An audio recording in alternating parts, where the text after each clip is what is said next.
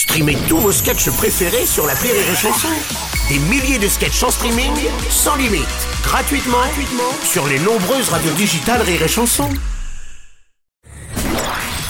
Une heure de rire avec Kev Adams sur Rire et. Alors Kev, si tout à l'heure en début d'émission, Franck Dubosc te demandait comment tu te verrais quand tu seras vieux, nous on va encore plus loin parce qu'on va te proposer carrément euh, là d'assister à tes propres obsèques en fait. Ouais, pour une euh, éloge funèbre qui donnerait presque envie de mourir ou au moins euh, de mourir de rire, voici Harold Barbet. Le billet, le billet d'Harold Barbet.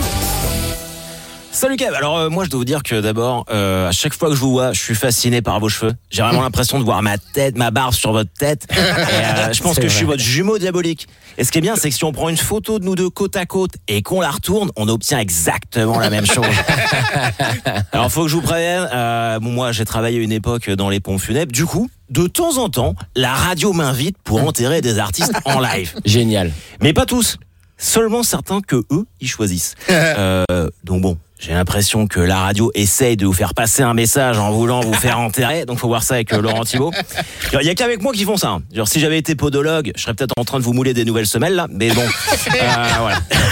Le problème c'est que moi j'ai pas envie d'enterrer quelqu'un comme ça sans raison.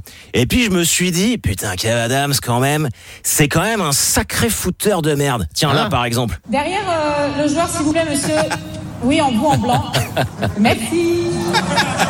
Alors là, c'est l'arbitre qui vous reprend car vous foutez la merde au Master 1000 de tennis de Paris. Tu vois. C'est vrai. Alors on fout la merde. Mais on fout la merde en mode bon chic bon genre. C'est du tennis euh, et foutre la merde à un tournoi de tennis, c'est un peu comme un fist fucking avec une Rolex au poignet. Impertinent mais classe. Ouais, c'est ça, ça va. Mais c'est, bien, ça casse votre image. Ça vous donne un côté bad boy, mais bad boy chicos. Tu vois, Sur l'autoroute, Kev Adams, il te fait pas une queue de poisson, il te fait une queue de thon rouge du Japon à 6 000 euros le kilo. quoi. Et, et je sais que vous êtes méga fan de tennis, et ça me fait toujours rire parce qu'on dit toujours que les joueurs de foot, ils en rajoutent.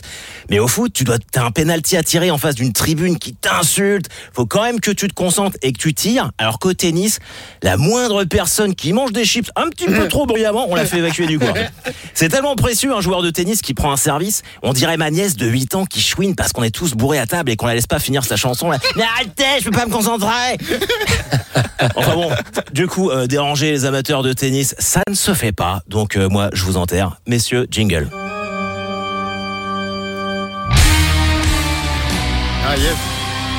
On m'a mis les moyens pour vous. Ah, bah, je vois ça, il y a, Donc, des- a du budget. ouais, et chanson. Alors c'est parti. Nous sommes réunis pour célébrer le départ de Kev.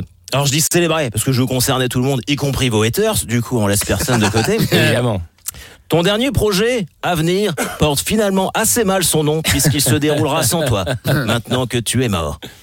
Éternel adolescent préféré des Français. Alors, et c'est fou parce qu'on vous voit toujours comme un adolescent alors que vous avez 31 ans, quoi.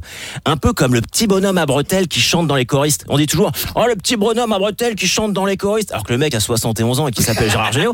Euh,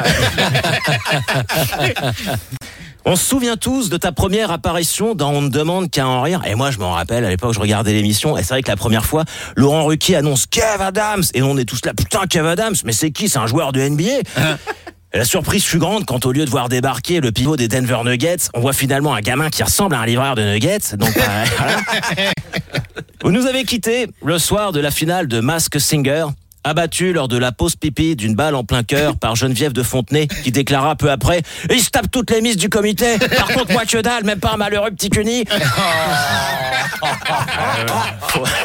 faut, faut reconnaître que vous auriez pu faire un effort. Mais bon, à la 1, à la 1, à la 2, à la 3, on vous jette au fond de la fosse de votre mausolée et on vous dit adieu. Tu nous manqueras, même à vos haters, j'en suis sûr. Repose en paix, Kev. À bientôt. Très bon. Ah là là. Très stylé. Moi, j'adore cet exercice. Ah bah je te comprends bien. C'est génial. On faisait ça dans le spectacle avec euh, Gad dans Tout est possible. On Ouais. faisait chacun l'enterrement de l'autre. Ouais. Et c'était génial. Je, prenais beaucoup de plaisir. On le changeait tous les soirs sur scène et tout. Et on se rajoutait des grands scuds. Euh, c'était vraiment, vraiment marrant. Harold Donc, bravo, Barbet. Harold, c'était très bien fait. Merci. Les stars du rire.